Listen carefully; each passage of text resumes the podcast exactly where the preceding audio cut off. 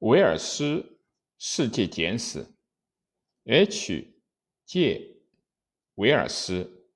著有《时间机器》《隐身人》等科学小说，可称作科幻小说之鼻祖。他本人自称是记者，在第一次世界大战时，他否定战争，以实现国世界国家作为自己的理想。一九二零年出版了他的《世界史纲》，是整个人类的综合性的历史著作，就是为说明他的这种理想而写的。这部书流传很广，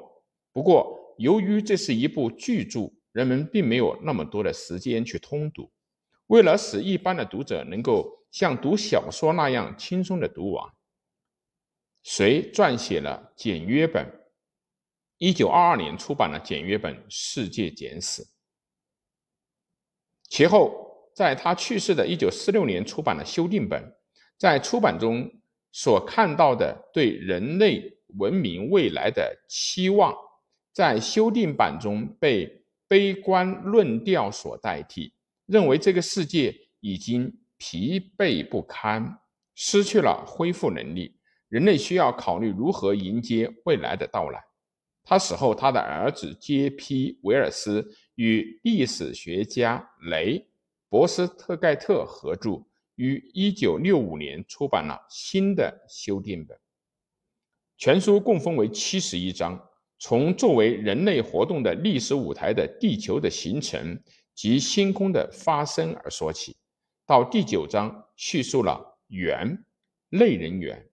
原始人的出现等生物进化的历史，至第二十二章止。是古代东方的文化史。从第二十三章至第四十章记述了希腊、罗马的历史，以下至第七十一章叙述了是到一九四四年为止的历史。一九六五年版写到了两个阵营的对立，尽管与历史历来对欧洲为中心的世界史没有太多的不同。但是他已试图大力的排除种族的偏见，内容虽然简单，却涉及到整个人类。